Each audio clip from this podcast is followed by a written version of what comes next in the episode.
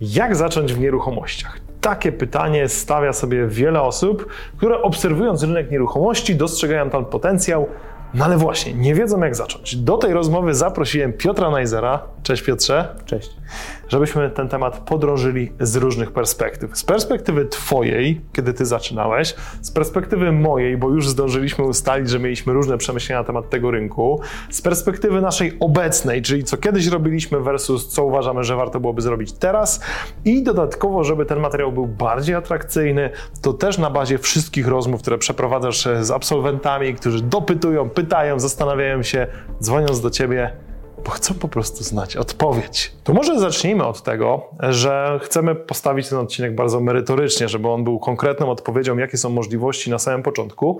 Jak to się u ciebie zaczęło? Szybko, ponieważ jak tylko zdecydowałem się na szkolenie, to przecież zanim przyjechałem na stacjonarne, to już w oparciu o materiały online miałem kilka mieszkań, które pracowały w podnajmie i od tego się to u mnie w ogóle wszystko zaczęło. Zacząłem od formy pracy z nieruchomościami na bazie podnajmu, czyli wynająłem mieszkania od właścicieli, przygotowałem je na pokoje dla studentów i dalej wypuściłem na rynek już jako gotowy produkt dla końcowego najemcy. To żebyście też wiedzieli, dla kontekstu, ja zaczynałem od tego, że chciałem mieć kilka mieszkań na wynajem, ale zrozumiałem, że żeby stać mnie było dość szybko na osobę, która będzie się tym zajmowała, bo ja nie chciałem się tym osobiście zajmować pod kątem zarządzania najmem, to pomyślałem sobie, że właśnie też dołożę sobie mieszkania w podnajmie, które będą równolegle pracowały do mieszkań kupowanych na kredyt. Taką miałem wizję. Jednak zanim przejdziemy do tego, jak to się potoczyło u nas, chciałbym dopytać ciebie, skąd w ogóle pomysł na nieruchomości? Bo na pewno łatwiej nam, naszym widzom będzie się dzisiaj utożsamić z tobą, bądź ze mną, bądź z innymi osobami, które przytoczymy, wiedząc, co było motywatorem. Czas, który był mi potrzebny dla rodziny. Zbiegło się, moja w ogóle aktywność w nieruchomościach zbiegła się w czasie z momentem, kiedy dowiedzieliśmy się, że spodziewamy się pierwszego dziecka wymarzonego. No i wtedy trzeba było się zastanowić, jak to życie będzie dalej wyglądało. To jest taki moment, kiedy życie naprawdę wywraca się do góry nogami i trzeba przewartościować wszystko, co do tej pory jakoś nim kierowało. Takim największym problemem moim było to, że praca, którą wykonywałem, wiązała się z nieustannym podróżowaniem po Polsce. To zabierało bardzo dużo czasu i ta perspektywa, że za chwilę urodzi się synek i ja będę, wiecznie poza domem, nie będę patrzył na to w ogóle, jak on dorasta, no taką była wizją troszeczkę przerażającą, ponieważ ja jestem bardzo rodzinny, jest to dla mnie najważniejsza sfera. No i pytanie, co zrobić, żeby móc być w domu? Nieruchomości to był taki właśnie pomysł, który po takim rozejrzeniu się w internecie, co, gdzie można robić, to te nieruchomości sprawiały wrażenie, że tu faktycznie da się to zorganizować tak, że pracujesz kiedy chcesz, ile chcesz i jeszcze z tego są jakieś sensowne pieniądze. No, dopiero później, kiedy już w zasadzie zapadła decyzja wraz z żoną, że pójdziemy w kwestię inwestowania w nieruchomości, no to co tak naprawdę robić? Ale w ogóle wybór na nieruchomości padł z tego powodu. Sprawiałem wrażenie, że można tutaj wygospodarować sobie czas dla siebie albo tak to wszystko zorganizować, żeby w jakiś naturalny sposób to poukładać. To u mnie było trochę inaczej, bo u mnie nieruchomości tak naprawdę dojrzewały przez wiele lat. Przeczytałem książkę Kiyosakiego, Bogaty Ojciec, Biedny Ojciec i tak sobie myślałem o tym, że te nieruchomości brzmią fajnie, ale ja niekoniecznie chciałem zajmować się nieruchomościami biznesowo, czyli niekoniecznie chciałem robić flipy, bardziej zależało mi na tym dochodzie pasywnym, ale jakbym tego nie liczył, to po prostu mi się to nie opłacało. Nie? I teraz, co jest śmieszne, prowadziłem firmę IT, uważałem, że znam się na startupach i w ogóle na różnych super biznesowych pomysłach, a nieruchomości za mało zarabiają, żeby się nimi warto interesować. I taki byłem geniusz, że zamiast zarabiać stałe 5, 7, 10% z nieruchomości co roku, to wtapiałem cały kapitał, który inwestowałem w startupy i nie wiedziałem, czemu to nie wychodzi. Nie? Oczywiście zrobiłem sobie taki rachunek sumienia po wielu latach działania, że miałbym już co najmniej kilka mieszkań pokupowanych, gdyby nie te wszystkie głupie błędy i wszystkie głupie inwestycje. Myślę, że często przedsiębiorcy uważają się za dobrych inwestorów i kumam, bo osiągają sukcesy biznesowe tak jak ja, a z drugiej strony to jest zupełnie inna kompetencja. I mnie akurat przekonało to, że nagle Znaczy nagle, no, poznałem po prostu osobę kilka lat wcześniej, która robiła podobne rzeczy jak ja, czyli też firma IT, i on mi powiedział, że wiesz co, będę budował portfel nieruchomości na wynajem. No jeszcze wtedy byłem na etapie tych startupów, giełdy, tradingu, jakichś takich rzeczy, no i się śmiałem z niego, że co, będziesz studentom wymieniał żarówki, nie? No on powiedział, że sobie zrobi, zobaczymy, nie? Mijamy, spotykamy się po kilku latach i pytam się, jak tam jego pokoiki na wynajem. On mówi, no spoko, mam już 30 000 zysku miesięcznie przewidywalne, część za kredyt, część za gotówkę. A u ciebie jak tam? I wiesz, to był jak taki kubeł zimnej wody, gdzie uświadomiłem sobie, że przez ostatnie 3 lata absolutnie nic się nie wydarzyło w moim życiu na lepiej. Tak samo dalej pracuję, jestem uzależniony od tych samych klientów, nic się nie zmieniło pod kątem moich zarobków, a wręcz bym się bał, że spadną, a on kwitł.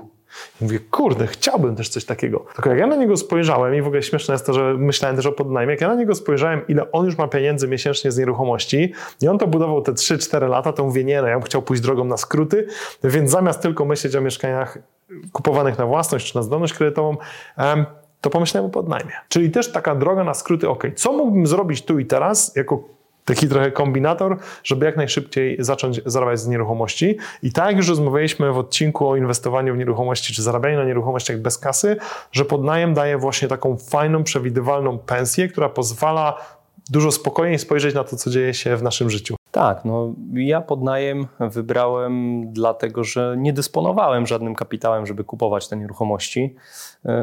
Po prostu łatwiejsze, bardziej miękkie wejście, nie? A żeby sprawdzić w ogóle, czy te nieruchomości to jest coś dla mnie i tak dalej, no musiałem w to wejść. To była najprostsza dla mnie forma, którą wtedy dostrzegałem i wcale tego nie żałuję. Do tej pory uważam, że na start podnajem jest całkiem fajny, bo jest bezpieczny, bo sukces przychodzi bardzo szybko, bo ta nieruchomość przy niewielkich nakładach od razu zaczyna zarabiać i podnajem pozwala też budować taką kulę śniegową, nie? Żeby dość szybko ten portfel poszerzyć, co byłoby nieosiągalne po prostu, wiesz, w tym trybie zakupowym. Też na pewno daje to takie poczucie szybkiej wygranej, bo względnie szybko jesteśmy w stanie pozyskać mieszkanie. Nie ma aż tak dużego nakładu. 99% mieszkań na podnajem to raczej odświeżamy, bo to są mieszkania, które nie będziemy raczej na początku robili generalnego remontu, więc odchodzi nam cały stres remontowy, cały stres zakupowy, cały stres dużej kwoty transakcyjnej. I później wynajmowanie tego studentom wydaje się względnie proste. Wiadomo, że ten model nie zadziała w każdym mieście, bo jeżeli miasto nie jest akademickie, nie ma tam studentów, no to raczej ten podnajem, no chyba, że w kontekście kwater pracowniczych, ale powiedzmy, że na razie nie skupiamy się na kwaterach pracowniczych, bo to, no, to są inne problemy. Myślę, że też może wymagające bardziej doświadczonego i bardziej inwestora z zimniejszą krwią, spokojniejszego przede wszystkim. Wracając do tego podnajmu, dużo ludzi, wiem, że ty też pierwotnie interesowałeś się czymś innym, czyli flipami. Tak, moja w ogóle przygoda ze zdobywaniem wiedzy na temat inwestowania w nieruchomości zaczęła się od szkolenia na temat flipów, takich klasycznych: kup, wyremontuj, sprzedaj, zgarnij 30 000. Takie oklepane te 30 000 na flipie, to już powtarzają chyba wszyscy, jest to odmieniane przez wszystkie możliwe przypadki. No i ja mam za sobą takie szkolenie, natomiast no, czegoś mi tam zabrakło. Nie? No okej, no, kup, wyremontuj i sprzedaj. Tylko teraz jak ja mam kupić, jak ja nie mam na to kapitału, nie mam żadnego doświadczenia, żeby pokazać komuś, kto ma ten kapitał, że warto mi zaufać, powierzyć te pieniądze, gdzie no, jest to kilkaset tysięcy złotych, wartość, która wielokrotnie, wiesz, przewyższała moje ówczesne roczne zarobki. No słabo się czułem na siłach, żeby taki kapitał pozyskać. Dzisiaj wiem, że to nie jest problem. Sam zresztą doradzam wszystkim świeżo upieczonym absolwentom szkolenia naszego, aby po prostu nie kotwiczyli w sobie takich myśli, jakie ja miałem, i że to jest do zrobienia. Jak będą mieli problem, to w ogóle niech do mnie się odezwą, jak sami nie będą chcieli zrobić, coś wymyślimy razem. Bo ja już dzisiaj to wiem, że to faktycznie tak działa. Wtedy no, nie potrafiłem sobie tego poukładać, ale to też dlatego, że w tamtym szkoleniu mi tego zabrakło. Nikt tego nie powiedział wprost, że to się da zrobić. Nikt po szkoleniu nie dał takiego wsparcia, które by po prostu pomogło ten pierwszy krok wykonać i przełamać ten strach, no bo to tu dużo mówić, nie? Wiesz, przechodząc z takiego życia etatysty do operacji związanej z zaryzykowaniem kilkuset tysięcy nie swojego kapitału, no jest to mało osiągalne, żeby to przeskoczyć w głowie tak szybko i łatwo, nie? Tam mi coś nie zagrało i po tym szkoleniu bardzo długo nie zrobiłem nic. Nie wykonałem tego pierwszego kroku. Minął prawie rok. Mówię, kurczę, no coś by trzeba było zrobić. Tak z żoną ustaliliśmy, że no nie możemy tak po prostu odpuścić tych nieruchomości, skoro już to szkolenie mamy za sobą. I akurat zbiegło się to w czasie z konferencją nieruchomościową, na której usłyszałem z twoich wtedy ust, że ty robisz flipy bez remontów. No i dla mnie to było objawienie. No bo flipy, ja chciałem robić te flipy. To takie wiesz, kilka lat temu hasło flip to było takie najwyższy standard możliwości w ogóle wejścia w inwestowanie w nieruchomości. Nie? Ja chciałem te flipy robić. Jak usłyszałem, że ty robisz je bez remontów, no to ogromne zainteresowanie to wzbudziło. Przybiegłem na przerwie pogadać. I wtedy się zdecydowałem na to twoje szkolenie, gdzie usłyszałem, jeszcze zanim przecież na nie przyjechałem, w tych materiałach online właśnie o podnajmie. I to było dla mnie kolejne objawienie, no ale w ogóle bez kapitału w zasadzie, no bo wejście w podnajem jest bardzo niskobudżetowe i tylko w oparciu o te materiały tak naprawdę przecież zacząłem, nie? Zanim przyjechałem na szkolenie, tam były już 3 pracujące mieszkania w podnajmie i w zasadzie już odrobiły koszt w ogóle całego szkolenia, zanim ja na nie przyjechałem. Nie? Czasem zastanawiamy się, słyszymy o jakimś milionerze, który zbankrutował i bardzo szybko odbudowuje to, co stracił. No powiedzmy miał jakiegoś wspólnika nieuczciwego, coś tam nie zagrało, traci wszystko i odbudowuje to bardzo szybko. Teraz wiem, że nam jest łatwo powiedzieć i tobie jest łatwo doradzać innym osobom, że nie no, słuchaj, jak znajdziesz okazję, to znajdzie się kapitał. Nie no, słuchaj, jak znajdziesz okazję, to znajdzie się inwestor, który ci to zasponsoruje. Jak zresztą u Maćka Wieczorka nagrywałem w Ekspercie w Bentleyu i powiedziałem, że no, tak technicznie to wystarczyłoby znaleźć okazję, znajdzie się inwestor i się podzielicie zyskiem po połowie. To ktoś tam, wiesz, w komentarzach oczywiście bardzo dużo było komentarzy na zasadzie nie no, jasne, dzieciak znajdzie nieruchomość, okazję, inwestor mu pożyczy pół bańki i w ogóle wszyscy i się podzielą na koniec zyskiem. No jasne, jasne, nie? I prawda jest taka, że ci milionerzy odbudowują swoje majątki z jednej perspektywy, z jednego powodu, już pomijając kontakty i umiejętności. Wiarę. Wiarę w to, że to działa. No bo prawda jest taka, że jakbyś stracił wszystko nieruchomościowo, jesteś wyzerowany, ale wiesz to, co wiesz i masz tą wiarę, którą masz, to czy znalazłbyś inwestora na swojego pierwszego flipa? Pewnie, że tak. Pewnie, że tak. No to jest w ogóle bardzo komfortowa sytuacja, bo teraz ja nie boję się podjąć ryzyka wielokrotnie przewyższającego moje roczne zarobki obecne, ponieważ nawet gdyby coś nie poszło, ja wiem, jak to odrobić. To jest w ogóle świetne poczucie, dające mega komfort i spokój, bo ten mindset, który mam, ten bagaż wiedzy i doświadczenia, który jest już zdobyty, no pozwala w ogóle inaczej spojrzeć na rynek.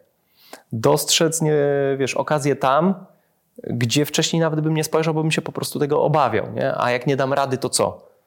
No to nie dałem rady, no ten projekt nie wyszedł, wyjdzie kolejny, wiem jak to zrobić, wiem jak to odrobić. I to jest w ogóle też jedna z ogromnych wartości tego, że pojawiłem się w ogóle w tych nieruchomościach, to jest właśnie ta świadomość, nie? Że dotarło do mnie, że to co wiem, jest dużo więcej warte niż każda przeprowadzana operacja. No poniekąd mówi się, że wolność finansowa to zestaw twoich cech, umiejętności i doświadczeń, gdzie ty wiesz, że w każdej sytuacji sobie poradzisz, tylko że bardzo często ludzie pracujący na etacie, nawet wiesz, przedsiębiorcy niektórzy, nie są na tyle przetestowani przez życie, żeby robić takie wyzywające rzeczy, żeby sami mogli nabrać pewności co do tego, co sami robią. Jeżeli ja mam za sobą setki transakcji, które się udały, bo analizowałem ryzyko, wchodziłem w odpowiednim momencie, oczywiście niektóre były bardziej ryzykowne, niektóre mniej, to z perspektywy czasu wiem, że tyle set razy udało mi się, czy nie udało mi się.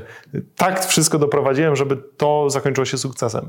Więc mam bagaż doświadczeń i potwierdzeń przede wszystkim, że to działa. To może jeszcze pójdę w takim kierunku pół flipa, tak to nazwijmy. Słuchajcie, czy zgodzicie się ze mną, czy zgodzisz się ze mną i czy ty się, Piotrze, ze mną zgodzisz, że jak dostałbyś jedno moje ode mnie zadanie, od dzisiaj u mnie pracujesz i potrzebujemy kupić Volkswagena Passata w dieslu, powiedzmy 2.0 TDI i masz nieskończony czas, dobra, nie nieskończony czas, masz miesiąc na to, ale każdego dnia pracujesz tyle, bo wiesz, że na przykład ja ci zapłacę 50 000, jak mi znajdziesz najlepszego Passata w dieslu w Polsce. Ruszasz w teren i oglądasz wszystkie możliwe Passaty, które są w tym momencie na sprzedaż. Czy jest chociaż cień szansy, że wybrałbyś dużo lepszego niż przeciętny Passat na rynku? No oczywiście, że tak. Dlaczego? Przede wszystkim miałbym punkt odniesienia. Wykonałbym to tak zwane badanie rynku. Nie?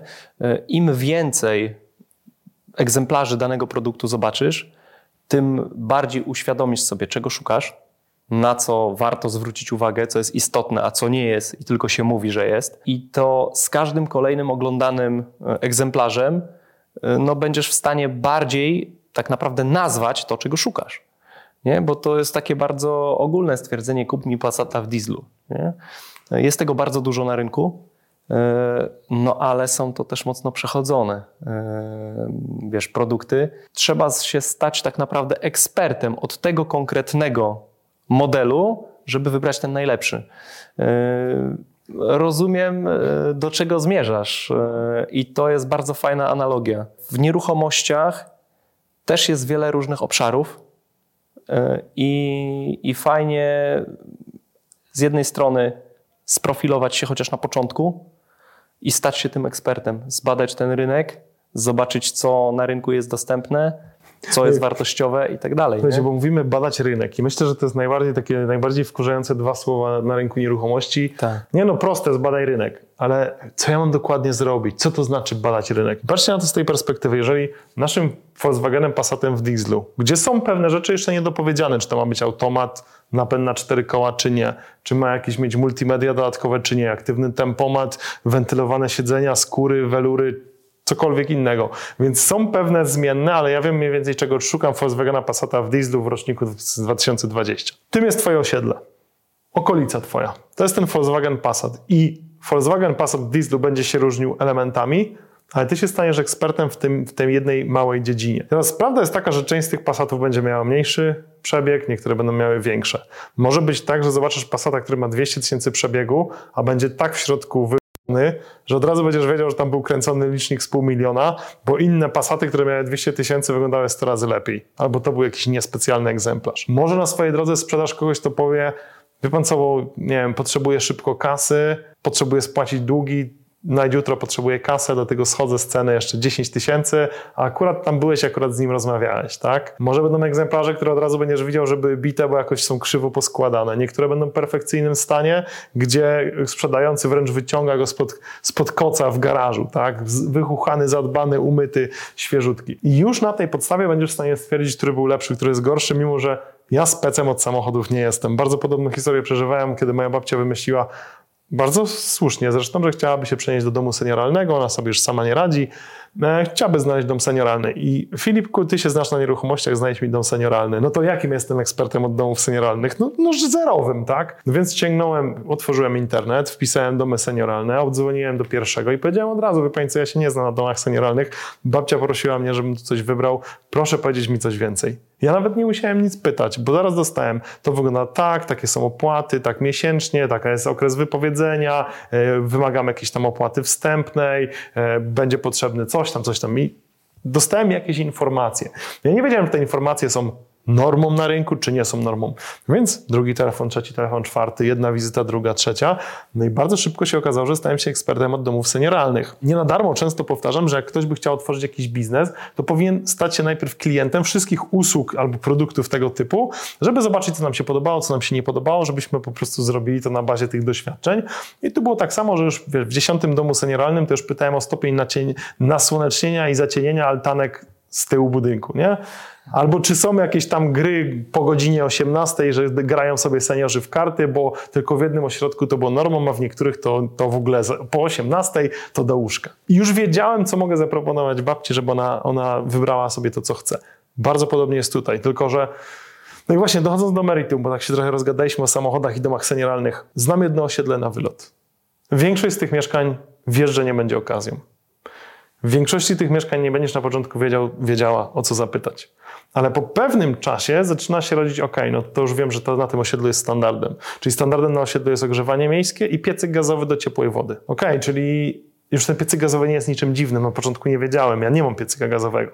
Ale tu na osiedlu jest czymś normalnym, tak? Że jest winda, to jest coś normalnego, że jest miejsce parkingowe, to jest coś normalnego. Jak wtedy spotykam mieszkanie, które jest trochę tańsze, ale nie ma windy, to jest 4. piętro, bez windy i nie ma miejsca parkingowego, no to już wiem, dlaczego to jest niższa cena. Wyobraźmy sobie, że znajduję taką okazję na osiedlu. Co z tą okazją można zrobić, która niekoniecznie wymaga zaangażowania kapitału? Można albo znaleźć finansowanie na przeprowadzenie takiej transakcji i być uczestnikiem tej transakcji. Czy to w modelu 50/50 podział zysków wraz z inwestorem kapitałowym, czy znaleźć finansowanie, po prostu pożyczyć kasę na procent, kredyt bądź inwestor kapitałowy prywatny i po prostu też zrealizować te transakcje. Można taką okazję oddać inwestorowi, który ją zrealizuje i wypłaci nam prowizję za tak zwany sourcing. Jest jeszcze jedna forma, no, można wziąć to w pośrednictwo, znaleźć na to klienta i skasować jeszcze prowizję pośrednika,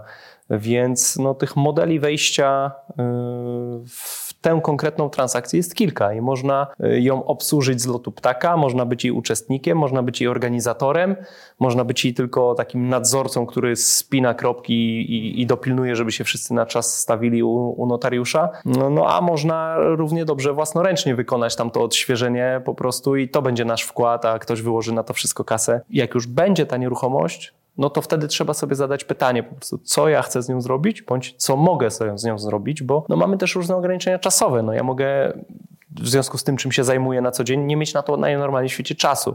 Jedyna forma to jest po prostu przekazanie tego komuś, nie?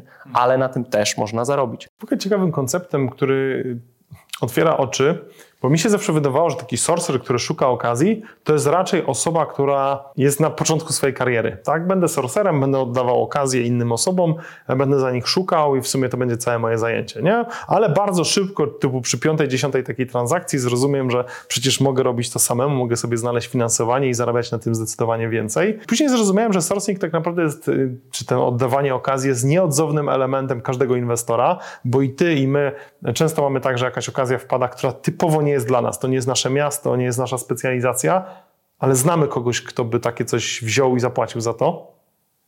Bez problemu. Niekoniecznie my się musimy w to pchać, tak? Pewnie. I też czasem okazuje się, że są osoby, które mówią, ja nie chcę w ogóle wchodzić w rynek nieruchomości, mnie on nie interesuje, ale ja wiem, jak strategicznie w postaci kilku na przykład banerów, na różnych, mam kilka mieszkań na wynajem, plus wieszam na tych balkonach banery typu kupię mieszkanie, ja już nie chcę więcej mieszkań. Ale jeżeli ktoś zadzwoni z tego baneru, ja się dowiem, co to jest za mieszkanie, jaki jest metraż, jaki jest potencjał, ja to przekażę osobie w grupie, więc takie banery będą dla mnie bezkosztowo pracowały przez najbliższe miesiące czy lata. Ja nawet nie chcę tego robić, ja chcę po prostu to oddawać dalej i z tego mieć dodatkowe pieniądze i powiem Ci, że są czasem osoby, które zdyszkę miesięcznie wyciągają z samego przekazywania okazji. Tak, doświadczyłem tego, także potwierdzam, tak to właśnie działa. Myślę, że też takim mocnym ograniczeniem, jak już ktoś myśli o tym, żeby zacząć w nieruchomościach, jest przestawienie się i to jest trudna wajcha. Tu przypomina mi się historia taty Kamila. Nie będę się rozwodził wybitnie, ale ona idealnie obrazuje, jak my zostaliśmy wychowani i wykształceni, jakie mamy myślenie. Jeżeli takiego nie macie, to szacun. On już w dość młodym wieku, nawet chyba przed skończeniem 18 lat, wymyślił sobie, że miał taką ciemnię i wywoływał zdjęcia, robił zdjęcia do paszportów i wywoływał, nie? I taki małolacik sobie zarabiał gdzieś tam na wiosce normalną taką, powiedzmy minimalną krajową, ale w wieku 16 czy 17 lat. Jak dobrze kojarzę, taka była historia, czy miał 18 już, no nieważne, ale to był bardzo młody wiek. I on pracował 2-3 godziny dziennie. Ono się otwierał tylko po południu, kiedy ludzie mieli czas, robił wtedy zdjęcia, wywoływał je i następnego dnia były gotowe, znowu do odbioru po pracy. No i oczywiście poznał swoją przyszłą małżonkę, no i tam jego rodzina, która oczywiście była z tych ciężko pracujących, górnicy, oni tak spojrzeli na ten jego biznesik, no i powiedzieli, że to nie jest prawdziwy biznes, to w ogóle jest jakaś ściema.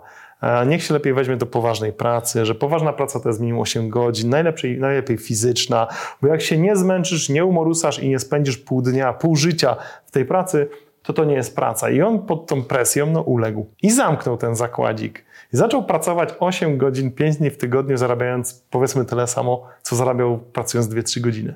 To jest bezsens. I myślę, że taką dużą przepaścią i takim dużym problemem u ludzi, u mnie też, było zrozumienie, że w nieruchomościach zawsze może być większa kasa, robiąc coś większego, coś lepszego i że można na przykład spędzić tydzień czasu, żeby zarobić 100 000. Czasami wystarczy 15 minut i kilka telefonów, żeby zarobić takie pieniądze za samo połączenie kropek przy odpowiednio dużej transakcji oczywiście, ale niedawno dosłownie w 15 minut prawie 30 000 zarobiłem za połączenie kropek. Sprzedałem 4 mieszkania innym inwestorom, które do mnie przyszły tak po prostu nieoczekiwane. Nie? Mm-hmm. Ja nie miałem żadnych mocy przerobowych, w ogóle mieszkania deweloperskie, które mnie nie interesowały. Okazało się, że znajome dwie inwestorki, które wspólnie działają, chętnie je wezmą.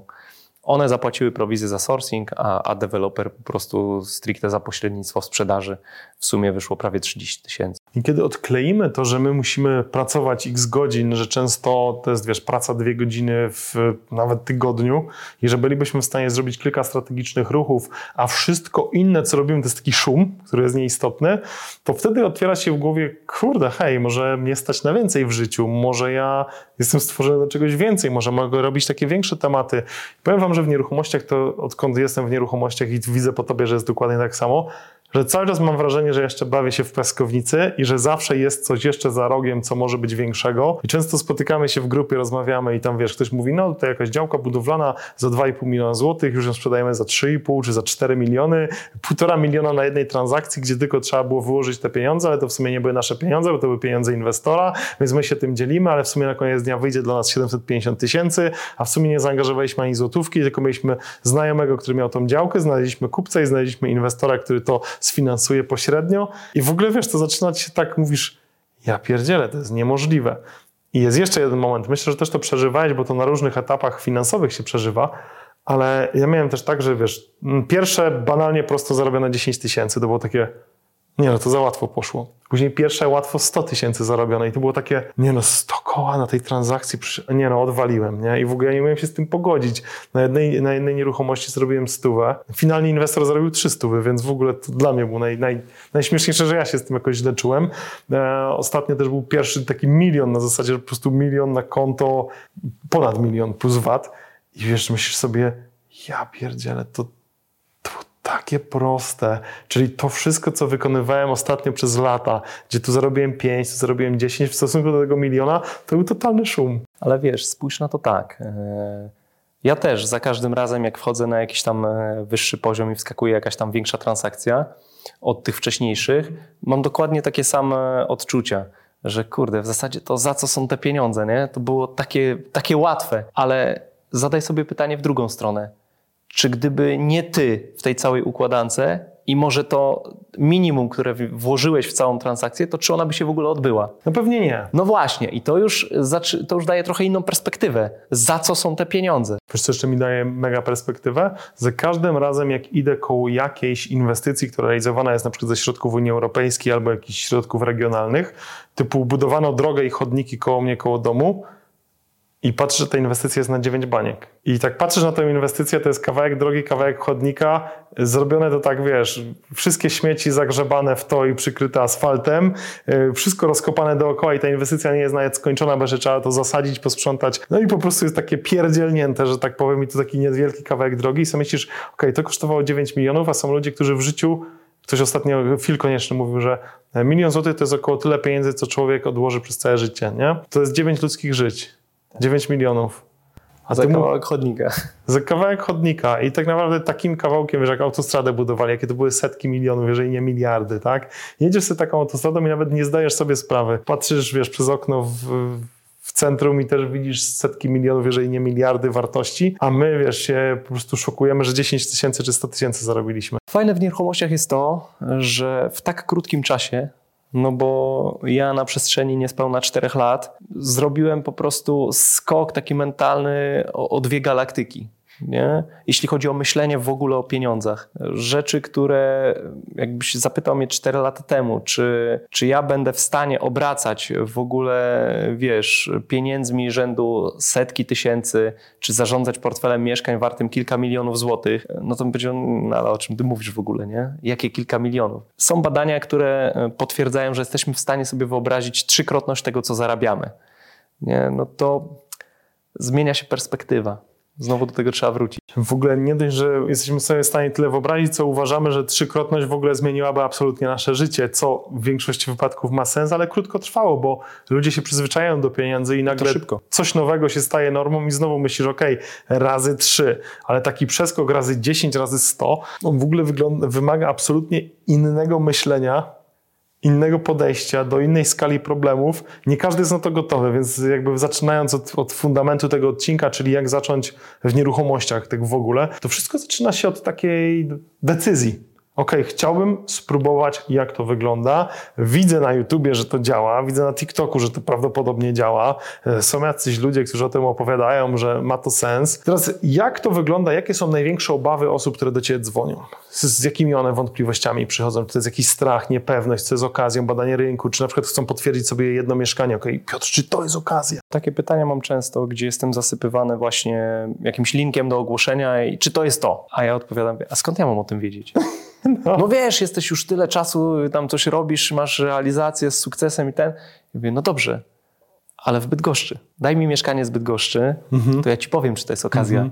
A jak ty mi wysyłasz, wiesz, mieszkanie z Krakowa, gdzie kawalerka kosztuje tyle, co u mnie 3 czy 4 pokoje, skąd ja mam wiedzieć, czy to jest okazja? To też trzeba uświadomić, nie? Na początku drogi, że albo wybierz sobie źródło informacji z twojego rynku, jak chcesz z kimś coś skonsultować, albo odrób lekcję.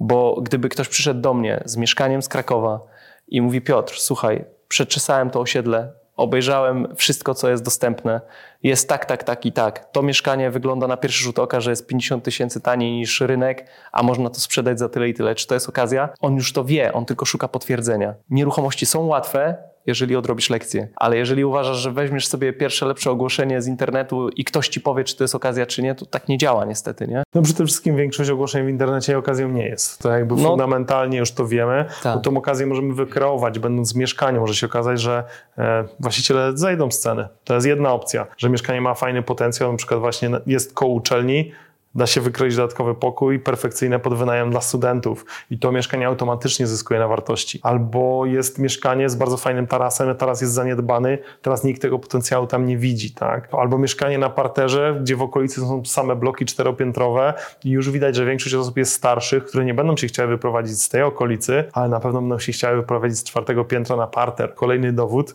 zresztą bardzo fajną historię opowiadał Przemek od nas z grupy, że kupił mieszkanie na 4 piętrze w małej mieścinie. No i generalnie nie chciało się zbyt sprzedać, bo ono było duże, 4 piętro bez windy, ale remontując to mieszkanie na 4, spotkał kogoś, kto chciał sprzedać kawalerkę na parterze, więc kupił tą kawalerkę i on do tego podszedł po prostu pakietowo. Okej, mam 2 mieszkania na sprzedaż, tu na kawalerce zarobię super, na tym u góry nie zarobię albo trochę stracę, ale sumarycznie i tak wyszedł na dużym plusie, więc takie w ogóle też spojrzenie całościowe na ten rynek i na te okazje. Mówi faktycznie, tam czułem, że to nie będzie okazja, ale jak ta kawalerka się pojawiła, to ja od razu wiedziałem, że to jest super okazja. No i często jest tak, że wiesz, jest ten strach na początku, wątpliwości, co jest tą okazją. Mówisz o odrabianiu lekcji. Dokładnie.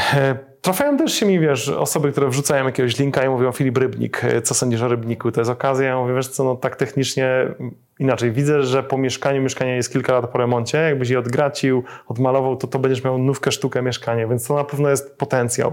Ale ja przy tej cenie nie wiem, czy to jest potencjał. Ale masz tu zestaw narzędzi, zresztą filmiki o badaniu rynku nagrywałem już na kanale. Mówię, takie masz narzędzia, tak? Tu masz to, tu masz to, tu masz tu wyceń, tu wejdź, tu oceń, tu wydaj 49 zł na Urban One, niech ci raport wygenerują, znajdź kogoś z twojego miasta, przegadaj z nim to, ale ty już będziesz mniej więcej wiedział, bo bardzo często, słuchajcie, zanim zapytamy kogoś, bo nie każdy chce się narzucać, nie każdy chce zawracać głowę innemu inwestorowi, większość rzeczy można za darmo wycenić w internecie. Mamy aplikacje typu rentier.io, mamy Urban One, za 49 zł wyceni, są dodatkowe narzędzia, zresztą są systemy całe do analizy, do oglądania archiwalnych ogłoszeń. Większość z tych programów, gdzie na przykład wyszukujemy okazję na rynku, tam masz konto testowe typu na przykład 7 dni, tam możesz sprawdzić ogłoszenia archiwalne na szybko, więc narzędzia do tego, żeby zweryfikować, czy w ogóle na OLX-a wejść i porównać, z czym to mieszkanie konkuruje, to od razu będziesz wiedział, że to jest okazja, czy nie. Albo no tak, to już powinno zapalić lampkę. Co najmniej, bo to, że dzisiaj to jest okazja bądź nie jest, zależy od tego, co jest poza tym dostępne na rynku przecież. No to kontekst tylko i wyłącznie. Mieszkanie, które dzisiaj okazją nie jest, za miesiąc może być turbo okazją, bo z rynku zostanie wymiecione wszystko inne i wejdą tylko mieszkania znacznie droższe na przykład, nie? To też nie jest tak, że mieszkanie jest okazją raz na zawsze, nie? A druga rzecz to, o czym wspomniałeś, no często ten potencjał trzeba po prostu dostrzec i wykreować tą okazję z mieszkania, które tylko ma po prostu gdzieś ukryty ten potencjał, który można wykorzystać. Jakbym miał tak podsumować taką jedną radę najprostszą, Jak działają zwykli ludzie, którzy chcą kupić mieszkanie dla siebie? Raz w tygodniu wchodzą na OLX, odświeżają i patrzą, co jest nowego. Według nich to jest często. Dla inwestora odświeżanie OLX co 15 minut to jest rzadko. I bardzo często to jest najśmieszniejsze, że ludzie, którzy wchodzą raz w tygodniu, od weekendu do weekendu, nie widzą tych wszystkich ogłoszeń, które się pojawiają jako okazje i znikają, bo są sprzedane. Pojawiają, znikają, a nie wracają za tydzień i mówią, te same ogłoszenia, nie? Więc dla nich ten rynek jest taki sam każdego weekendu. Może zmienia się jedno ogłoszenie. Wszystkie okazje są wyprzątnięte. Więc takie zdanie domowe, i to Kamil akurat stosował, odpalił sobie OLX, miał go na stronie startowej, cały czas otwartą kartę, jedno konkretne osiedle, posortowane od najnowszych, i on po prostu sobie odświeżał. Każdego dnia był na bieżąco, co tam dokładnie się pojawiło, jakie ogłoszenia, jakie ceny, do każdego mieszkania dzwonił, jechał, oglądał, błyskawicznie zbudował poczucie eksperta. I powiem Ci, że często poświęcenie 2-3 miesięcy, wiem, że brzmi to brutalnie, ale powiedzmy, że czasowo to jest 15 minut dziennie, pół godziny dziennie. Ty wiesz często więcej o danym osiedlu i ofertach, które były na rynku, niż najlepszy pośrednik, niż dobry pośrednik z tej okolicy, który nie monitoruje wszystkiego. Oczywiście, że tak. Nasze podejście jest zupełnie inne. Na inne rzeczy zwracamy uwagę i monitorowanie tego rynku jest naprawdę kluczowe, jeśli chcemy później potrafić ocenić, czy coś jest okazją dosłownie w kilka sekund, nie? Bo wraz ze zbieraniem tego doświadczenia później już będziemy musieli tego zaangażowania wkładać coraz mniej. Jak już dobrze poznamy daną lokalizację, to nie będzie takiej konieczności, żeby codziennie to odświeżać. Po prostu jak coś wpadnie, to będziemy od razu widzieć, czy to jest okazja, czy nią nie jest. Dokładnie, tak jak powiedziałeś. To miałem też dodać, że słuchajcie, obejrzycie jedno, drugie, trzecie, piąte, dziesiąte mieszkanie, znacie wszystkie układy mieszkań na tym osiedlu, wiecie, które są dwupokojowe, trzypokojowe, czteropokojowe, gdzie są ściany nośne, gdzie ich nie ma, co jest standardem na tym rynku, i później większości mieszkań w ogóle nie musicie oglądać, bo już od razu wiecie na przykład, że to nie jest okazja, chyba, że chcecie jechać, pogadać, ponegocjować, żeby zobaczyć, czy nie ma jakiegoś potencjału negocjacyjnego, więc technicznie nieruchomości są proste, banalnie proste. Tylko trzeba się wdrożyć, co nie jest łatwe, bo wiem, że motywowanie siebie każdego dnia, żeby coś zrobić, mamy lepsze dni, gorsze dni, wzloty, upadki, zmęczenie. Jedna mała rzecz każdego dnia i za 3 miesiące już jest szok, po roku jest niedowierzanie, jakie to jest proste. Teraz czy też tak masz, że na te mieszkania pierwsze patrzysz i tak się w duchu śmiejesz, że kiedyś ci się wydawało, że to jest wyzwanie, a to był taki banał? To jest jak z każdą umiejętnością. Jak jest ćwiczona, to jest się w tym coraz lepszym, i jak ktoś idzie na kurs prawa jazdy, to jest przerażony, nie? Jak ma zmienić bieg, to musi spojrzeć na dźwignię zmiany biegów, a po pewnym czasie po prostu podświadomie się już w ogóle kontroluje sytuację na drodze i cała trasa przebiega bezpiecznie, ale po prostu to nie wymaga od ciebie nie wiadomo jakiego zaangażowania takiego świadomego. I dokładnie tak samo jest z nieruchomościami. Na początku to wymaga ogromnego wkładu takiego energetycznego, bo musimy tą wiedzę pozyskać, ją przyswoić, poukładać w głowie, pamiętać, żeby na tych spotkaniach odpowiednie pytania zadawać, wyciągać te informacje od tych sprzedających. A później to się dzieje naturalnie, tak jak teraz po prostu rozmawiamy, a wiesz, jak zaczynałeś uczyć się mówić, nie było to takie składne i nie trzeba, i nie byłeś tak komunikatywny. Każda umiejętność z tym się wiąże. Nieruchomości to jest taka umiejętność. Jak tak na to spojrzymy, to się nie ma czego bać. Bo tak naprawdę co masz do stracenia? Idąc na pierwsze mieszkanie. Wiesz, idziesz i w najgorszym wypadku masz okazję. Prawda, i w najlepszym też, tylko jeszcze lepszą. Słuchajcie, jeżeli chcecie pogłębić sobie to, o czym dzisiaj tu mówiliśmy, jeszcze więcej szczegółów i merytoryki, link poniżej, zapis na bezpłatne szkolenie, które przygotowaliśmy. Marz o te, zapisz się i do zobaczenia na szkoleniu. Tobie, Piotrze, dziękuję. Dzięki za spotkanie, do zobaczenia. Cześć.